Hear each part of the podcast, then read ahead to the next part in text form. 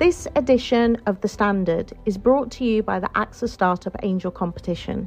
I'm Sharmadean Reid, founder and CEO of the Stack World, and I'm here to help you turn your business dream into reality.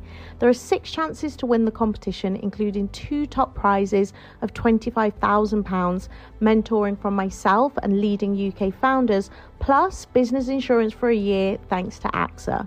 Go to standard.co.uk forward slash AXA Startup Angel for details on how to enter and complete your entry by the 2nd of June 2024. Good luck.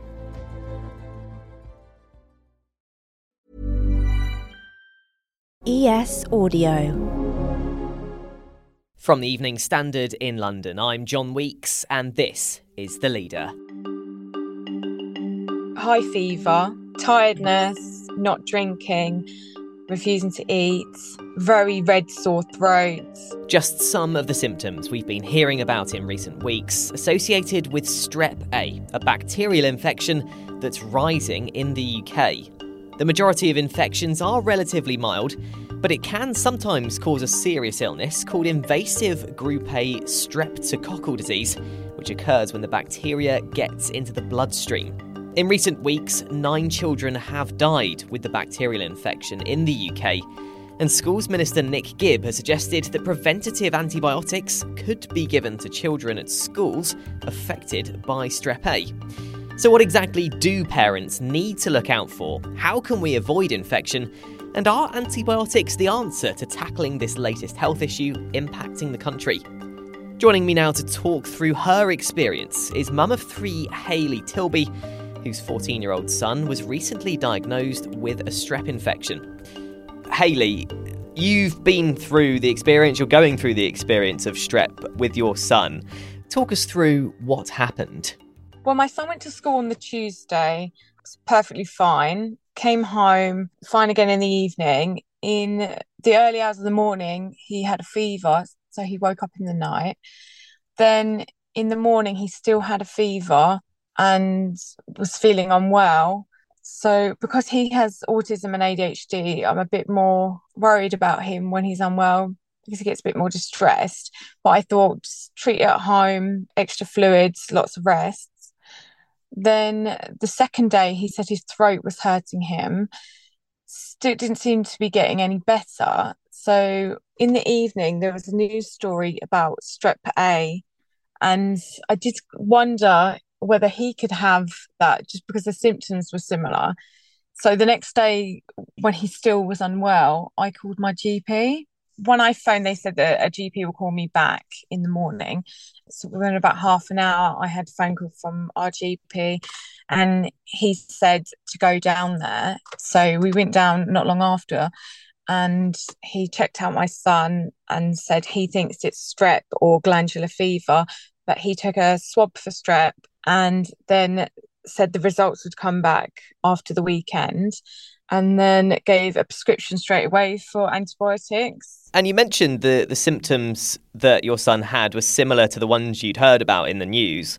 What were some of those symptoms he was experiencing? With the, the fever and the throat, it, it seemed more than just a general viral. He's, he's had things like tonsillitis or colds in the past and normally after sort of the fever breaks he perks up a bit and he wasn't drinking and eating even if i offered him different drinks he still just wasn't himself. And i thought i should get this checked out rather than continuing with the fluids and the rest because i just felt worried after reading that because it's not worth taking that risk to kind of wait and see and how have the antibiotics been working? How have you found your son getting better, really, I suppose, while taking the antibiotics? Yeah, they did make a difference straight away. Like his, his throat was very, very red, and that went down quite quickly after about two days. And he was starting to eat more again. He's been a bit up and down. So he's been quite tired, sort of rested all weekend, but he's still been able to go to school in between and do what he normally does. He just still just needs a little, little bit longer to recover, get his energy levels back, really. But I, I think had he not had them, I, it could have been a different story. And I do worry, you know, where people are saying that they're not able to access them in some places or they're not readily available. So, what would your advice be to other parents, Hayley, if their child or children develop similar symptoms to, to your son? I think just make sure you're alert. My son's 14, and I think that's probably an age where you know you're not as worried straight away as you would for say a younger child. And there's quite a lot of information out there where they say for a baby or for a small child i think you need to be aware for teenagers as well. And you know your child and how they're acting differently and what normally works for them to make them feel better if they're still not perking up if they're not wanting to eat or drink and something doesn't feel right, I think it's always worth asking the doctors. It's better to be safe than sorry. My son's obviously had a positive outcome, and I'm absolutely heartbroken for those children that have had the invasive strep. Let's take a break now. In part two, the Evening Standard's health reporter Daniel Keane discusses why we've seen this recent outbreak. Professor Dr. Nicole Robb said that the current conditions are a perfect storm for respiratory disease. Hi, I'm Lawrence Dallaglio, host of the Evening Standard Rugby Podcast, brought to you in partnership with QBE Business Insurance. The show is available to listen to now and right up to the end of the season when the winners of the Champions Cup will be crowned at Tottenham Hotspur Stadium and the fight for the Premiership title will be decided at Twickenham. QBE is one of the world's leading insurers and they will help your business build resilience through risk management and insurance solutions. Subscribe and download now wherever you get your podcasts. Thanks for listening. Joining me now is the Evening Standard's health reporter, Daniel Keane. So, Daniel, it feels like over the last few weeks we've been learning more and more about Strep A. Can you just talk us through this recent outbreak? What exactly has been happening? Sure. So, we know that Strep A season has started a lot earlier than usual this year, and infections are certainly a lot higher than they would normally be. Strep A itself is a common bacteria. So, a lot of people suffer from strep throat as a child and, and as an adult. But while it is a common bacteria, it can cause a much more serious, what they call invasive group A infection, and in some cases as well, a condition called scarlet fever. So, what's been really concerning people is that nine children have died so far. The most recently confirmed was today in Northern Ireland. And essentially, NHS figures are, are worried that that a wider outbreak will have more people coming to NHS 111, coming to A&E. So there's quite a few different ways in which this outbreak could could fuel a lot of concern in the NHS and understandably among parents in the population. And I understand there are various different symptoms, a long list of symptoms that are attributed to strep A. And I understand different combinations can mean different levels of severity. What should parents be looking out for? So the milder symptoms that you might see if you have strep A are a sore throat or a skin infection. However, if you have scarlet fever, you might have those symptoms, so a sore throat, a headache, but also a fever or a sort of pinkish red body rash. And the rash will have a, a specific feel, a kind of almost like a sandpapery feel. So that's what health authorities have really been urging parents to look out for. In terms of the more severe disease, so if you have the invasive infection, you should be looking for, you know, really high fever, quite severe muscle aches, unexplained vomiting. And if your child has any of these symptoms, you really need to seek medical help immediately.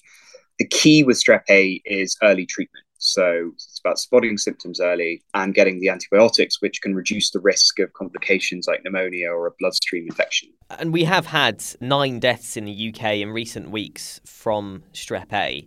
But I understand the majority of infections aren't generally cause for concern. Is that right? Yes, that's correct. So I think it's important that we we strike a balance in terms of our communication and, in sort of ensuring people are aware of the symptoms and they're picking up on severe symptoms and making sure that they're intervening early if their child is very ill, but also not to panic parents and to panic people. So most children will have a very mild experience of this illness. And this is something that medical experts have been stressing. So, how does this infection spread, and what are the best ways to avoid it? So, it's spread through close contact. So, if you're in a group setting like a, a, school or a care home, then unfortunately you are more susceptible to to getting this bacterial infection. And outside of sort of withdrawing your withdrawing your child from those settings, then there isn't really a way to prevent infection. However, children who do have symptoms of scarlet fever are asked to not leave home 24 hours after the start of antibiotic treatment to avoid spreading it to others. So I think if you have those scarlet fever symptoms that we mentioned, make sure your child is staying at home. But in terms of strep A, there isn't really a way to prevent infection. For example, you know, the, the measures that we use to prevent transmission of COVID, like self isolation, would just never really come into play here. So I think, unfortunately, they will get this infection. It may well be mild, but keep an eye on those symptoms to make sure that they don't get worse. You mentioned COVID there, and there have been suggestions that a lack of mixing between kids over the lockdowns during COVID could have led to a bit of a drop in our overall immunity. Uh, is that a good indication of why there has been such a rise in infections this winter? Well, I think there's quite a lot of debate going on in the sort of scientific epidemiological community about this. And some senior health officials have suggested that the early start to the strep A season is due to the effect on immunity levels caused by COVID measures. So, Dr. Susan Hopkins, who's the chief medical advisor of the UK Health Security Agency, said last week that the easing of restrictions meant infections such as strep A spreading more quickly. You also had virologist Professor Dr. Nicole Robb said that the current conditions are a perfect storm for respiratory disease. So we do usually see an increase in all types of infections during the winter months. I think it's important to note this. Flu cases are very high. COVID cases seem to sort of plateau a couple of weeks ago, but have now seen a very slight uptick. I think we're at a stage now where, yes, there well may have been kind of lost immunity due to sort of a lack of exposure during the past couple of years, but it's just too early to say, as there just isn't the sort of sufficient scientific analysis out there to kind of confirm that opinion. But in the coming three to four weeks, we'll have a much better idea of, of what the outbreak looks like, what has fueled it. So it's kind of a mixed picture at the moment. And it looks like preventative antibiotics could be rolled out to schools affected by strep A. What do you make of that potential move, and do you think it's likely to happen? So I think this this is a move that could be potentially a little bit controversial. Uh, so doctors don't normally advise the mass prescription of antibiotics. But last night, the i newspaper reported that the government was urging doctors to prescribe penicillin proactively, that actually antibiotics could even be given out to whole year groups. The important thing to stress, I think, is this won't be a kind of national plan health officials have said that it's part of guidance for local outbreak control teams. So you could have antibiotics, yeah, as I said, given to year groups on a case by case basis if they see a severe outbreak of strep A. It may well be a way to get to get a hold on particularly bad outbreaks in some schools, and it might put some parents' minds at ease. There's more news, interviews, and analysis in the Evening Standard newspaper and at standard.co.uk. That's the leader. Thanks for listening. We're back tomorrow afternoon at 4 o'clock.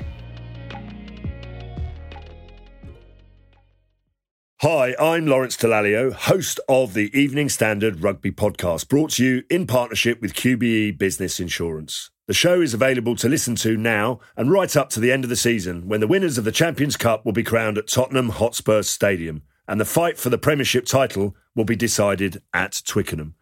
QBE is one of the world's leading insurers, and they will help your business build resilience through risk management and insurance solutions. Subscribe and download now wherever you get your podcasts. Thanks for listening.